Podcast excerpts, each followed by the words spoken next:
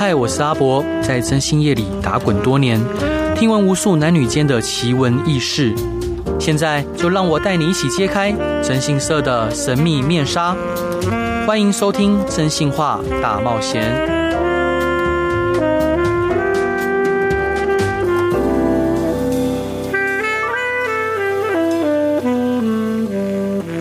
各位亲爱的听众朋友，大家好，欢迎回到飞碟电台，收听由我真心是阿仔所主持的《真心话大冒险》。今天要先跟各位祝情人节快乐！今天情人节过得开心吗？有哪些活动呢？有没有跟自己心爱的另外一半在一起呢？那想要问各位听众朋友，你们对自己了解多少？你认识真实的自己吗？或是你很想谈场恋爱，但是暧昧关系停，他陷入停滞不前的时期，该怎么办？每当我们看到浪漫的言情小说、粉红泡泡的偶像剧，总是憧憬着有朝一日有一段刻骨铭心的爱情。那今天邀请到的这位来宾，他是知名的两性情感导师。来带领听众们来开启幸福的大门，让我们来欢迎陆队长。嗨。Hello，哇哇，还有这种 哇，Hello 阿博，Hello C C，还还有我优秀的伙伴 C C，先祝大家情人节快乐啊！真的，所以陆队长，你怎么有办法就是坚持录六百多集的 Podcast？哦，其实是九百集，九百集，三年，三年，三年，每天日更。我今天是情人节嘛，所以我觉得说，呃，好像今天刚好我登场是一个蛮蛮特别的这个时。因为其实我就在做这件事的。那我先跟阿伯、跟 CC、跟我们听众朋友分享一下我的故事。对，就是我在在十年前，我我是一个在银行的上班族。嗯，然后那时候我很喜欢帮帮助朋友。对，然后我前面做了一个朋友，呃，做了一个同事，她长得很漂亮，她叫做米雪儿。哇哦！那当时我已经结婚了，但是我还是问她说：“ 哎，为什么米雪儿啊，你那么漂亮，怎么都没有男朋友？”对，为什么？然后他就说，因为我们之前在银行做投资的哦，每天都很忙，压力很大。对，他就说哦，人家要找他都是怎么假日约他去爬山啊什么的，很累。是，所以他就说哦，所以到现在都没有男朋友。那我就说呢，嘿，那不然呢，我我想要介绍男生给你。是，所以后来我就在那个咖啡厅啊，就帮他们介绍。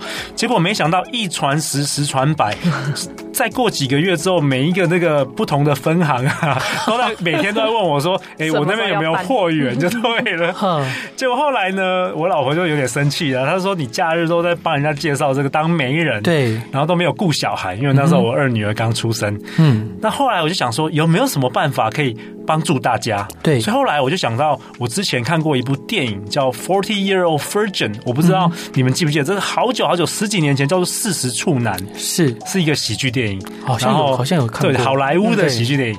然后它里面有个桥段，就是他们在玩这个 speed。dating，嗯，就六分钟换桌的，对，所以当时我就得到一个灵感，我就开始帮助朋友办这个快速约会，所以我就取了一个名字叫做“非诚勿扰快速约会”。哇！结果没想到到今天为止，我已经办了三百场，然后已经超过一万人参加过这个活动，超棒的哎！对，所以就等于是我从金融业就是莫名其妙来进入了这个所谓的这个联谊跟交友产业，所以我觉得今天来到这个你的节目，然后在这个情人节，我觉得很特别。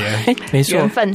像呃，陆队长在去年二零二二年十一月出了这本新著作《好女人的情场攻略》，脱单必看的爱情避坑指南，可不可以跟听众朋友介绍一下这本书的内容？好啊，那我刚刚提到说，十年前我就开始办这个快速约会，对，没想到办一办越来越就是热门在台湾，然后后来变成全职，对，所以我在二零一九年的时候投入了这个全职，哦。结果没想到，二零二零年大家知道发生什么事吧？嗯，疫情，疫情对，全球疫情第一次来。嗯，那时候我就想说，天哪，我的活动都是实体的，没错。然后大家，我们那时候其实并没有人知道这个疫情会多久。对，所以当时啊，我就每天躺在床上，不知道做什么。结果有一天呢，我有一个灵感。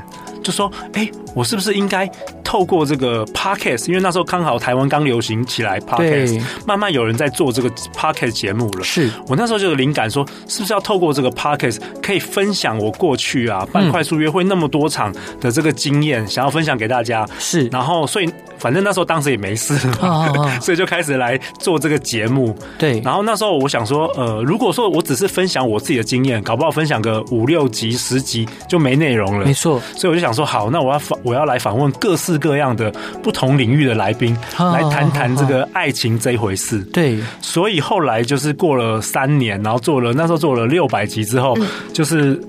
集结成这一本书，我们挑选了十三位来宾，因为目前总共有一百五十位来宾登场了我们节目，然后我们选了十三位来宾，然后用一个有架构的方式写成这个好女人的情场攻略，是这个针对女性为主哦。然后原因是因为我有两个女儿，我希望这本书跟这个节目未来可以当传家宝，这样子可以当他们的指引。对对对对，因为我觉得其实。阿伯应该也知道，就是 C C 你可能也知道，就是其实台湾的教育很少在教这个学校，觉得我们从很很很少在教感情跟爱情，对，但是却这是我们人生最重要的一个必修课，对，所以我觉得呃，这个节目跟这本书都是送给我女儿的，长他们长大可以看跟听。所以你是一个温柔，然后会想很多的双鱼座爸爸。呃，我不知道有没有想很多啦，但是我对人事物充满了好奇，这样。啊，是太棒了。对，所以兄弟想请教啊，像你促成这么多对的良缘，然后呃带领了这么多次的约会，那有没有让你印象深刻的事情？其实好多，哦，你你有三个小时可以讲吗？开玩笑，开玩笑。其实首先就是我刚提到坐我前面那个女同事啊，嗯，很好玩。就是当初是我为什么要办这活动，为什么要办这个非诚勿扰快速约会，是因为要帮助她嘛。对。结果我记得办到第三场的时候啊，嗯，因为一开始她很害羞，她都不敢下去玩。对。所以我要帮助她介绍男朋友，她自己不敢下去玩。对。她就帮我们收钱这样子，当我们的那个工作人员。是。结果后来到第三场的时候，嗯，当时有一个女生。嗯他没来，对，然后那时候有个位置，嗯，所以我就跟他讲说，哎、欸，Michelle，你要不要下去玩了？他说啊，不要了，好尴尬啊什么的。是啊，我说就是。有一个空位在那边嘛，你就是下去玩玩看，反正也没有没有那个女生也没有来，对，结果他就下去了，嗯。结果她后来就在那一场就遇到她现在的老公，哇！他们现在已经结婚七年了，有一个小孩，嗯、所以我觉得人生很奇妙。这是我凑合了第一个这个 couple 第一对，对对，所以这个对我来说印象非常深刻。好，所以他们现在目前还是保持跟你保持联系。对啊，对啊，就是我以前的同事啊，然后就很好玩，因为他是我，因为我觉得。大家对第一次都是特别印象深刻的，是是，所以他是我，而且是第三场就已经促成了，所以那个是对我很印象深刻。那有没有就是情侣是怎么啊？比如说可能不管是单男或单女，是怎么样？你怎么撮合都撮合不成的？呃，其实有一个故事，就是我有一个高富帅的朋友，他们家是开旅行社的，对，然后他。个性有点龟毛，有点龟毛，有点挑啦，有点挑。然后啊，他就因为一开始我们都是帮朋友办活动嘛，就办这个非诚勿扰快速约会，然后他就一直回来参加。我记得他参加了，我应该有五六年哦，大概可能参加了三十几场。是，然后最后还是给他找到了 啊！真的？对，他最后还是找到他老婆，就是一个台大会计系的一个女生。我不下降太多细节，但是就是他找到一个很好的女生，所以我觉得蛮有意思，蛮有意思。有人参加第一次就已经脱单了，对，然后有人不断不断的回来，最后也找到了，也找到了，对，蛮有意思。那你会怎么解读这样的事情？譬如说，呃，当他可能参加那么多次，你说他参加五六年吗？嗯，他参加那么多次，他可能会感到挫折或却步。那这时候，身为朋友的你，你会怎么去鼓励他，或者你会点醒他，他问题在哪边吗？就像你刚刚提到他龟毛吗？对，是，对，龟毛龟毛可能不是什么问题啦，因为每个人都有自己的个性。对，那我我自己有发展的一个理论叫做呃扑克牌扑克牌理论。我的扑克牌人，呃，扑克牌有几张牌？扑克牌，五十二，五十二张牌，好险，对吧？对吧？五十三，对，五十二张牌加上两张鬼牌，五十四张牌。是，那我们要想哦，如果你要你的理想对象是其中的那一张鬼牌，嗯。你最佳策略是什么？如果你要翻牌，要翻到那张鬼牌，你的最佳策略应该是不断的翻吧，对不对？对，而不是每翻一张要想一下，哎，这张牌到底要不要翻？嗯，是不是要等我减肥完再翻？是，是不是要等我怎么样再翻？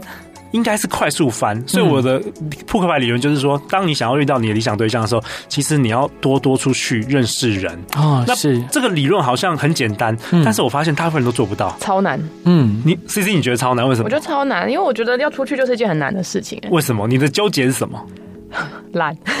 对，很多人就是没有动力，对，真的，或是像很多很多女女生跟我讲说，像我们听众很多女生嘛，那跟我跟我讲说，呃，我可不我想要减肥完再出去，哦，是，或是他们觉得说，哎，如果出去，那如果男生不再喜欢，不再约我，那是不是代表我很失败？嗯嗯，所以是太多太多的纠结。但是我觉得，你唯一要从这个大量的认识人，你才可以更认识自己。对，因为很多很多人他都在家里想象说他想要什么样的对象啊，其实阿伯应该都知道吧？是，都是在幻想吧？对，没错。对，虽然你虽然你女朋友那么漂亮，但是但是我们男生其实我们都在幻想一些，或是女生常常幻想高富帅等等，其实。不一定适合你的。嗯哼，那兄弟，我冒昧挑战一下你的理论。嗯、对，就是你刚提到说，呃，如果想要找到自己合适的对象，嗯，但是你又没有明确的界定，那就是透过快速翻牌，快速的认识呃更多的人，来借此找寻合适的对象。对，但有没有可能他自己本身定的标准，就跟现在目前的自己的客观条件，不管外在、内在或者经济、社经地位等条件就不相符？当然，当然，当然有可能的。嗯，其实呃。呃，我觉得在恋爱市场，它比较像是一个你在买股票啊，是，就是有些公司你想要买，但是股价很高啊，对不对？股价很高，那有的时候它跌了，那个被被市场低估的时候，你可以出手买进。是，它不太像是你买一个 iPhone，iPhone 你只要有钱，你就可以买到。是，所以这个恋爱市场它其实是一个媒合机制。嗯，所以真的是像阿伯说的，就是很，你也要衡量自己。对，比如说美国有个理论呢、啊，我们讲到这个恋爱市场的这个性魅力，嗯，是，你要不要猜猜看，女生最高峰、最最具这个性魅力，在恋爱市场最吃香的的年纪是几岁？在国外，在美国有一个研究，呃，二十五，CC 你猜？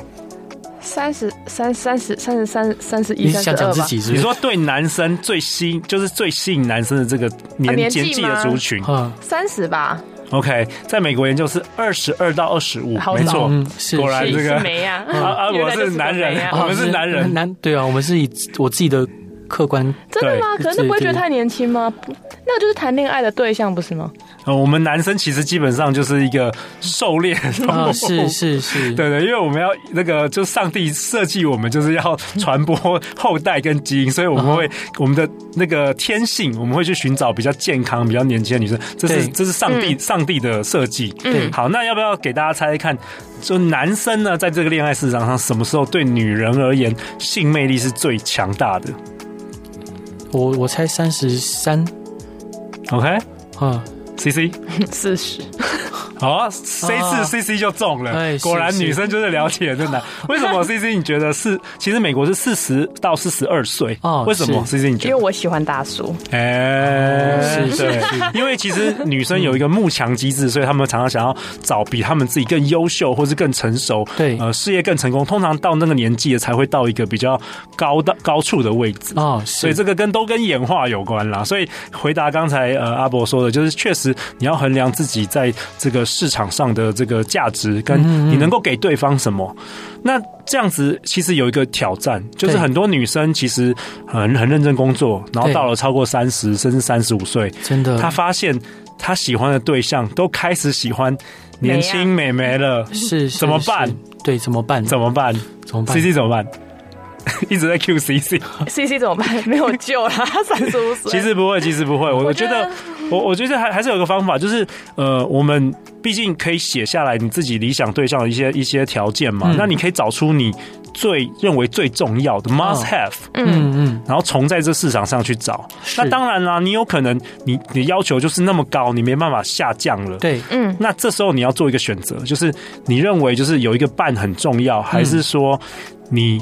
可以接受你是就是一个人，一个人一个人过自己的生活，了解。所以到最后其实很多是取舍。好，所以伙伴这一段想分享给大家的歌是宇多田光的《First Love》。为什么想分享这首歌呢？哦，讲到这个初恋，就是大家最 我们今天是情人节，然后而且呃透露了我我年纪，一九九八年那时候到两千年是我在美国读大学的时候，是。然后那时候因为第一次这个恋爱的失败，嗯，以至于我每天在图书馆，然后读了很多有关两性的。书，所以现在好像为了我现在的这个职业来铺路，所以分享给大家。好，我们一起来听这首歌。Hello，各位亲爱的听众朋友，大家好，欢迎回到飞碟电台，收听由我真姓社阿仔所主持的《征信话大冒险》。今天邀请到的是我觉得非常厉害的一位两性作家，他刚出了一本书，叫做《好女人的情场攻略》，是嗯幸福文化出版的。然后让我们来欢迎作家陆队长，嗨，Hello，大家好，祝大家情人节快乐！我是 Pocket 节目《好女人情场攻略》的主持人。也是这本书的作者，好，还有我的好伙伴 C C，Hello，C C，C C。所以陆队长想请教您啊，如果说在社交场合上遇见心仪的对象，一开始要怎么样开场，才能增加彼此的关系跟印象呢？哦，这 这本这这本书其实是针对女性呃来写的，哦，所以很多女生可能会有这个疑问。对，想先问两位好不好？在还没有讲我我自己的一些这个书中的内容之前，好，我会很活泼哎。你会表现得很活泼，你你是外向者吗？我不是，我内向者。我内向者，我会表现的非常活泼。为什么？因为我会觉得很尴尬。那我也希望大家先、哦、先知道我在干嘛。你是怕那个空白？对，我很怕那空白。然后我也没有想要特别引他注意、嗯，可是我就希望大家就是先不要让场子这么尴尬。哦，那有效吗？有效？有效吗？大家会觉得我是一个很…… 大家会，大家会觉得。哦，她是一个很活泼的女生，然后就会很多人会想要先来跟你聊天，因为她会觉得你很好聊。哦，嗯，对，okay, okay. 这是我的小攻略。OK，阿伯，你常你有没有常常看女生有没有对你做出什么攻略？攻攻攻略？对，呃，因为因为我我我本身是一个不太善于社交的人，OK，甚至我有轻微的社恐。哦，社交恐惧症。对对.所以说，呃，我我通常都是，如果说女孩子对我有好感的话，通常都是。可能他们会主动的加我的。呃，社群呃，比如说社群软体啊，okay. 或者是可能会丢讯息给我，OK，然后问我的兴趣等等等等。Oh. 但其实我对这样的女生反而没有兴趣。哦、oh,，你希望也是让那个猎人，就对？倒倒倒不是，就是 嗯，我我觉得那种一瞬间的感觉，好像对我来说蛮重要的。OK，OK. 在这本书中啊，其实我也分享很多，就是女生常常在问的啊，要怎么样撩男啊，怎么样怎么样攻略啊、嗯。那因为我们的节目很特别，就是我我我们的好女人情感攻略这个 Podcast 节目，我常常在做这个客户调研，就是我我会我会打电话给听众，问说，哎、欸，你为什么想听我节目啊？你过去的感情状态怎么样啊？我每一个月都这样做，嗯，然后我发现我们的听众很多是内向者，嗯，是，所以这一招是给内向者的女生，好，就是叫做发任务，发任务。对，什么叫发任务呢？就是我们的来宾有一位来宾叫张念祖老师，嗯，还是一个恋爱老师，他就说，呃，什么叫发任务？比如说，呃，我先讲一个故事好了，嗯，就是啊，呃，他在书中我提到，就是一个女生，她去这个游泳池，对，然后她看到这个救生员，嗯嗯，啊，长得非常帅，她觉得，哎，很想要跟他进一步拉近关系，哦，所以她就在这个游泳之后，就下班的时候，请这个救生员教她这个怎么游泳，嗯，然后教着教。着就产生一些感情，然后他们就交往了。嗯，就有一天呢，这个救生员这个男友啊，去这个女生的家里，嗯，第一次去他的家里，对，看到他的房间，这个墙上满满的都是那个游泳校队的奖杯跟奖状。哦，是，所以这就是要发任务。发为什么要发任务？呢？因为其实男生都很喜欢解任务，我们天生就是被设计解解任务，所以女生如果主动发任务的话，其实是为自己创造机会，是。所以这个这个叫做说，呃，这个叫做不是那么主动的潜意识的主动。嗯，所以譬如说，什么怎么还可以怎么发任务啊？有时候请男生帮你，呃，买个东西，买个小东西，不不是叫你去基隆啊庙口 买个什么，那个那个那是公主病，那时候对对对对对对，要发男生可以解的任务。我举例来说，像我小女儿啊，她很可爱，她天生就会很会发任务。她常常说：“爸爸，这个。”瓶盖子打不开，嗯，每次我帮他打开之后，我都觉得，哇，天哪，这是我今天最棒的这个成就感的，你知道吗？所以发任务这一招很好用。所以当你喜欢一个男生，可以去来做这个发任务，因为男生都很吃成就感的。哇，天哪，好棒的方式！你可以帮我绑鞋带吗？可以吗？对，这这这一招应该就蛮好用的，因为你发任务的话，你也不用说你喜欢他，你也不用说什么的。对，但是男生会觉得被需要，觉得被需要，然后觉得对，因为我觉得现今社会很多女强人嘛，嗯，女强人遇到挑战就是他们太厉害了，是，他们什么都太完美了，嗯哼，以至于说啊。灯泡啊，不需要男人，我自己就可以换。对，然后以至于你有发现女强人都没有男朋友，对，都没有男朋友，没有被需要感，没有被需要感，因为男生其实、嗯、呃很需要有这个被需要感。是，对。那许多人在暧昧时期的时候，都会想说凭感觉啊，多观察、暗示，或是痴痴的等待。那我们要让如何让关系可以进一步的突破？对，我觉得这个问题也很好。其实刚才、嗯、呃，刚刚有提到有一招就发任务嘛，嗯、对。然后还有一招叫做错位。什么叫错位呢？嗯、呃，比如说呃，比我我举例来说，比如说像呃，你有的时候会跟情你的男朋友去逛这个 IKEA，对不对？对但当你们在突还没有关系突破的时候，其实你就可以跟他去做这件事。没错，因为他会带入你那个情境。嗯哼，或者是比如说说一起去跨年啊，一起去买哎哥哥啊爸爸的礼物，你用这个梗，嘿其实男生会带入，会不会？我问一下阿波。你会带入吗？我，好像，我好像，我好像还好。你还好，OK OK。像这个就是一个情境的这个错位。对。然后还有啊，因为男生这个是视觉的动物，没错。所以甚至啊，我不知道，就是这个很好笑，就是女生如果吃冰棒，嗯、或者在你面前吃热狗的时候，是其实也会启动这个男人想要猎捕你的这个潜意识。真假？好好好像可能因为我比较宅，所以你会，我不会。笑死，OK，我以为比较宅会。我觉得大部分男生是会啦，大部分男生是会。对对对对，其实这些都是一些小小的方法啦。那当然还有很多大家都知道的啊，比如说你要多微笑啊，然后你要创造空间让让男 男生来接近你。接近你。比如说很很多时候去一些 party，女生都是。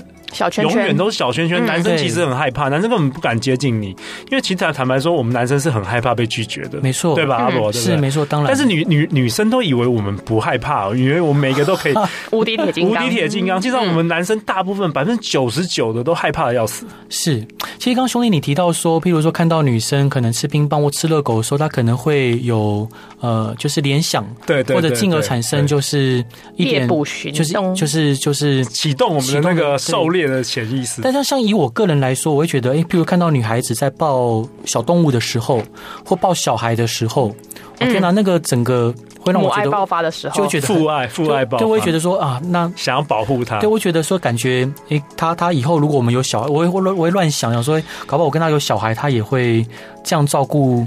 照顾这个孩子，对，其实很好，这也是一种错位啊。对对对，你会带入了他那个母亲的角色。对对。那兄弟，你提到说，书中有提到内在的爱情剧本在十八岁就已经定稿，那为何原生家庭会影响每个人的爱情观呢？哦，这个也很特别。其实 我在二零二零年三月开始主持这个《好女人情场攻略》的时候，对，我当时是想要做一个节目给我，就是我女儿长大的时候可以听嘛。是。那我当时以为只要教女生怎么样，比如说打扮得更漂亮，或者说讲话甜一点啊，媚媚一点啊，然后什么三句撩男的，好像就可以脱单。嗯。后来我访问了那么多来宾之后，我发觉那些都不是重点。是。重点是所谓的内在爱情剧本。你们。你们有听过这个词吗？没有。OK，好，我解释一下什么叫内在爱情。我先举个例子，嗯、我们有个来宾叫小纪老师，对他年轻的时候啊，他当他喜欢一个男生的时候，对，然后当这个男生喜欢他的时候，他就想要落跑，对，嗯，然后一直重复，他就想要落跑，嗯，然后有一天他就觉得很纳闷，他朋友说：“哎、欸，会不会是小纪老师你自己的问题啊？”嗯，然后他想说：“怎么可能是我的问题？”但是他回去他想了一下。他想到什么？在他小的时候，他的父亲跟他的爷爷都因为突然的意外哦而离开人世了。是，所以他潜意识中他连接了，就是亲密。你跟一个人很亲密，他就会离开你。是，所以这这个东西在他潜意识已经连接了。所以当他长大之后，他发现这个男生可以跟他很。亲密的时候，他自然就会害怕失去这个男生，他就会逃跑。像这种就是其中一种类似叫做内在爱情剧本。是，那如果你没有办法发现觉察这个内内在爱情剧本的话，其实你会一直重复。对，我我我我再举个例子，我有一个朋友啊，她长得很漂亮，她追求者非常非常多，但是她老是遇到会打她、会骂她脏话的男人。是，那有一天呢，我就问她说。为什么你总是重复遇到这样子的男生？对，然后他就跟我聊，跟我聊，结果我就发现，哇，原来他童年的时候是被爸爸家暴长大的。嗯，所以当他他会连接那种爱跟这种暴力，是，所以反而这种暖男啊，对他很温柔，他没有办法让他挑挑起的这种爱的情愫。嗯，所以你不觉得，如果你没发现这件事，你没有办法改变你的剧本，你就会一直落入相同的这个循环，一直遇到渣男，可能也是，也可能也是，或者是说，像有些人韩剧看很多啊，他就觉得说爱情一定要轰轰烈烈的，所以他今天如果遇到一个很平淡的爱情，他不觉得那是爱情，他会投身进去那种很复杂、很纠葛，这个可能那个剧情可能阿伯看的例子一定更多更多，就是为什么一个人好好的他会去投入一个很复杂的这个感情三角四角关系，对，跟他的童年跟内在爱情，跟我发现跟原生家庭都有很大的关系。是，哎，真的，原生家庭对每个人爱情观跟家庭观的影响都是非常非常大的。有时候我们并不自知，所以通常我们节目就是告告诉大家说，第一件事你要去。有一个方法，你可以觉觉察你的这个内在情绪。对，就是你把你每一段的这个感情的经历，你都把它在白纸写下来。对，然后你看看有什么相同的地方。嗯哼，然后或许你就会发现啊，那可能就是那可能就是你内在情绪。但但有些内在情绪是好的，是，但有些是不好的。你想要改变的话，那你就要开始有先第一步，先有觉察。那觉察之后要怎么改变呢？觉察之后，其实有很多方法，像坊间很多身心灵的课程，嗯、甚至透过催眠，透过什么，呃，你要去调整你过去的信念。对，比如说像小纪老师，他就调整，他原他原本是很害怕产生亲密，嗯，然后亲密的人就会离开他，对，是，就他改改写了他的信念，认为说，就是改写他这个信念，他相信这些人。并没有离开他，就是他的父亲、他的爷爷，并没有离开他，而是在远方爱着他。对，那他改整，他改变这个信念，他就不会想要绕跑了。嗯嗯嗯，所以这个是很有趣，这个不容易，这有时候透过一些专业的辅导啊等等的。嗯，对。是，但是第一步就是要觉察，要觉察。那如果觉察之后每段都不一样呢？呃，其实有时候，有时候你并不知道，就是有时候有一些蛛丝马迹，可能是你。单单有一天，你可能吃泡面，或者是洗澡的时候，或是你透过一些催眠或身心灵课程，你会发现的。哦，对，有时候并不是呢，并不一定那么容易能够靠自己发现。是对，所以伙伴这一段想分享给大家的歌叫《幸福的结局》。为什么想分享这首歌呢？呃，这本书这这一首歌也是我在大学的时候很红的一部这个日剧，叫《Love Generation》。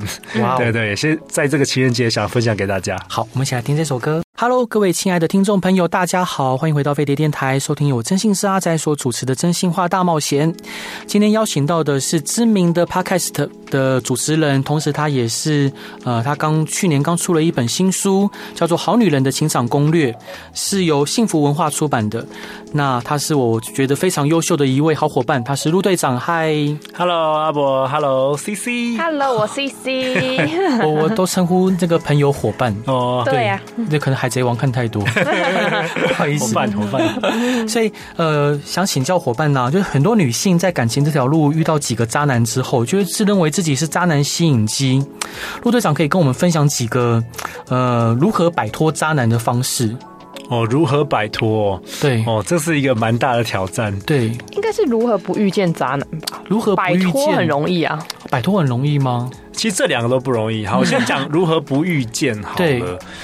对，嗯，我觉得还是要回到认识自己。对，认识自己。通常我们在节目里有没有分享？就是说，你可以先好好的思考一下所谓的理想伴侣清单。嗯，什么叫理想伴侣清单呢？就是。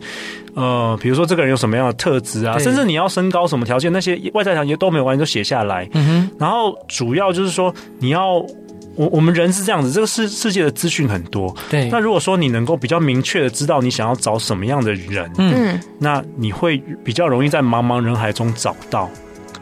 有听过要去拜月老，要把它列出来。其实，对我们节目有分享，我们我们节目有分享。是，其实越明确的话，我认为，如果说你是要想要步入婚姻这种人生很重大的决定的话，对，我认为就好像找工作嘛，就找找工作的话，你也是不会就随便这个盲目，对对对对。所以我觉得这一步是可以先做的。嗯，对对。那再来的话，就是我觉得也要锻炼世人的这个能力啦。嗯。对啊，就是很重要。我不知道为什么 C C 觉得超难。对，为什么觉得超难？不是啊，因为他们很，我觉得渣男这种东西很会装。嗯，没错，没错。对，呃，有有几个有几个方法啦，就是说可以辨认。我们先不要说，我觉得也不要贴标签，什么叫渣男或什么什么，嗯、但是可以呃教大家几招是如何比较可以分辨这个男生是否呃是适合你的，或是比较呃道德感比较高的这个男生。嗯、你可以分，你可以去观察，就是说，或者去呃去试试看了解，就是说他跟。每一任的前任是如何分手的？嗯，我觉得这个蛮大的一个，呃，就是蛮大的一个线索。对，就有些男生你会发现，他们跟每一任分手都超级撕破脸，嗯，超轰烈。那个八卦的娱乐圈很多是这样子，那表示他是一个一个惯性，就是他爱的时候轰轰烈烈，恨的时候也是想要置你于死地。那这个就是要小心。嗯，然后再来一些小地方，我觉得人的行为其实在很多小地方都可以观察，比如说开车，嗯。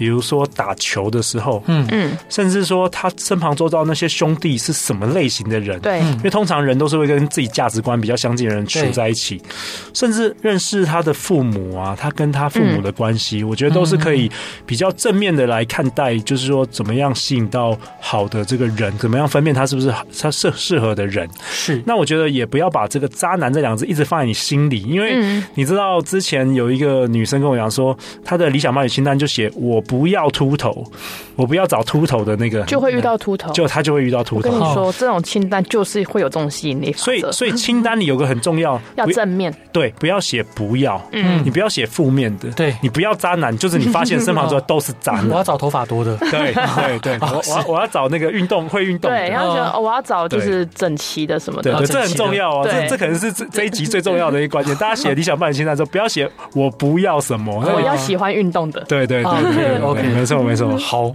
好像好像蛮棒的。所以陆队长，像您之前呃个人失恋的时候，你是如何走出低潮？用哪些方式可以抚平失恋的伤痛呢？哦，我想听你们故事啊，真的啊。呃，好，CC 失恋，CC 没有失恋过。第一任吗？都没有哎，都没有失恋。不是失恋还好哎，都是我比较多都是都是你甩不对，都是我主动提分手的。哦，我我觉得 QQ 失恋就是 就是想办法让自己。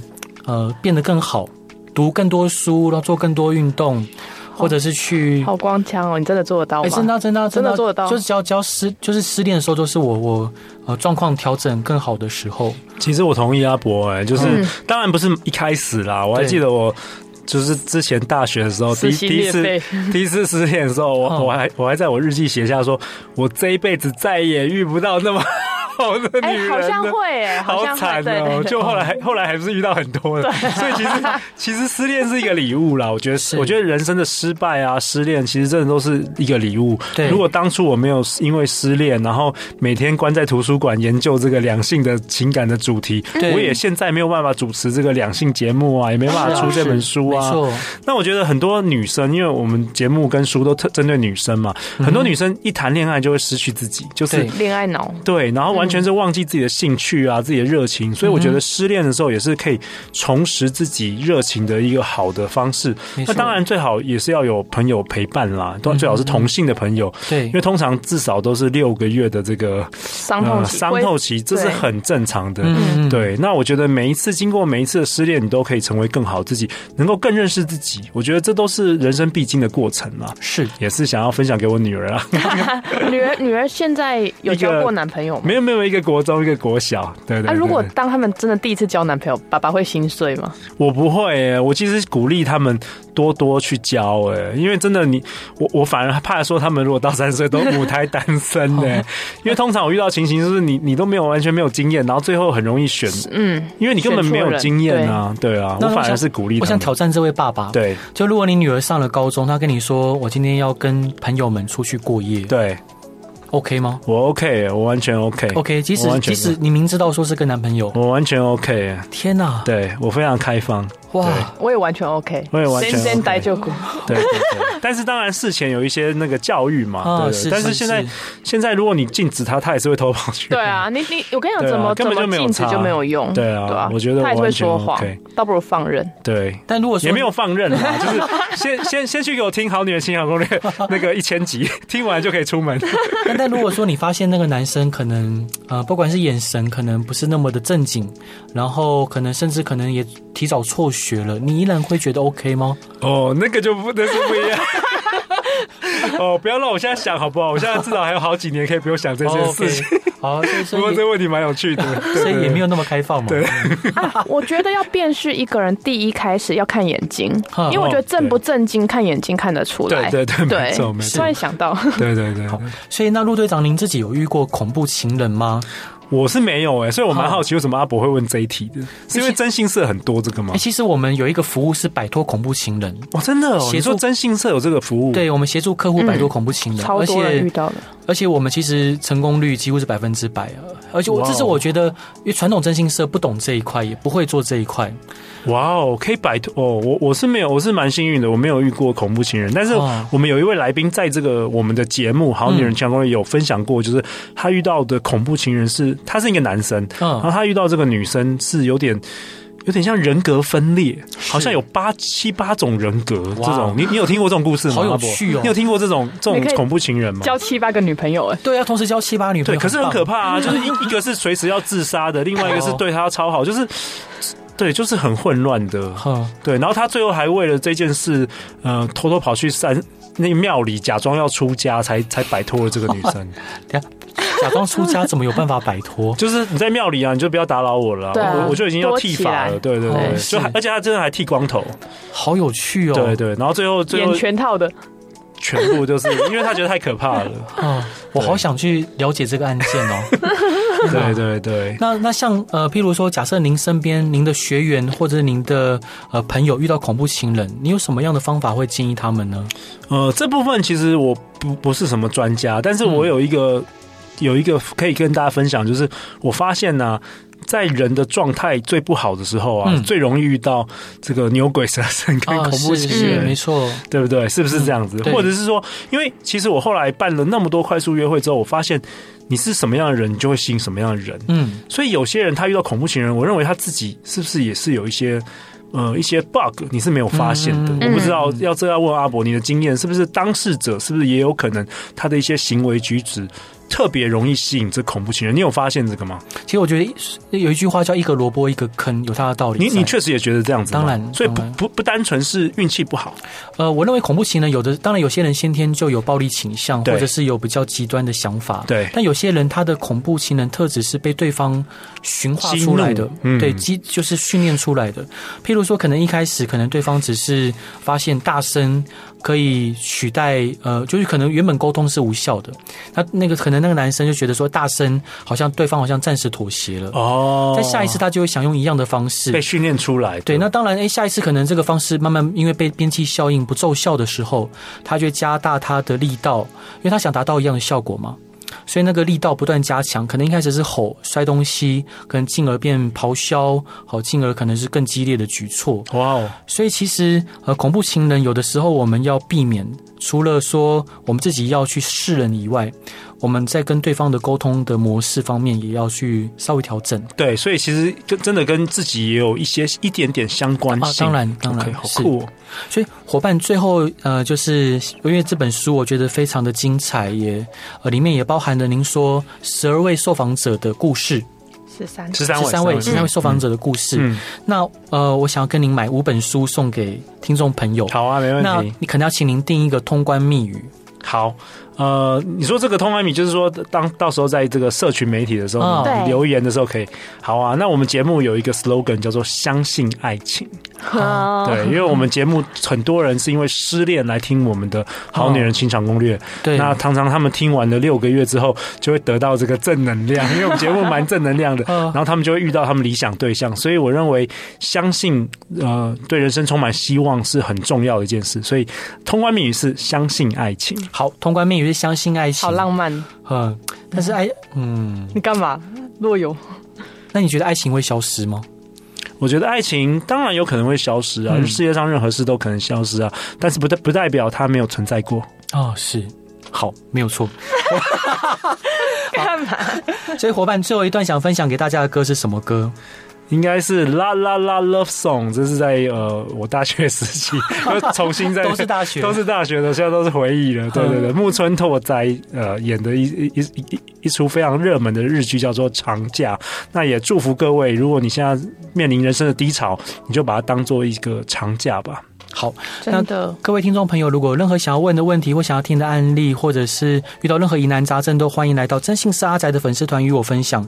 那最后一段，今天真的感谢陆队长，感谢今天莅临节目，对您的分分享非常的有趣，而且温暖。谢谢谢谢，而且你有一双温柔的眼睛，真的。真的真的，谢谢，很想看看就是您跟女儿互动的样子。谢谢。好，那我们就来一起来听《啦啦 Love Song》这首歌，大家拜拜，拜拜，祝福大家，拜拜。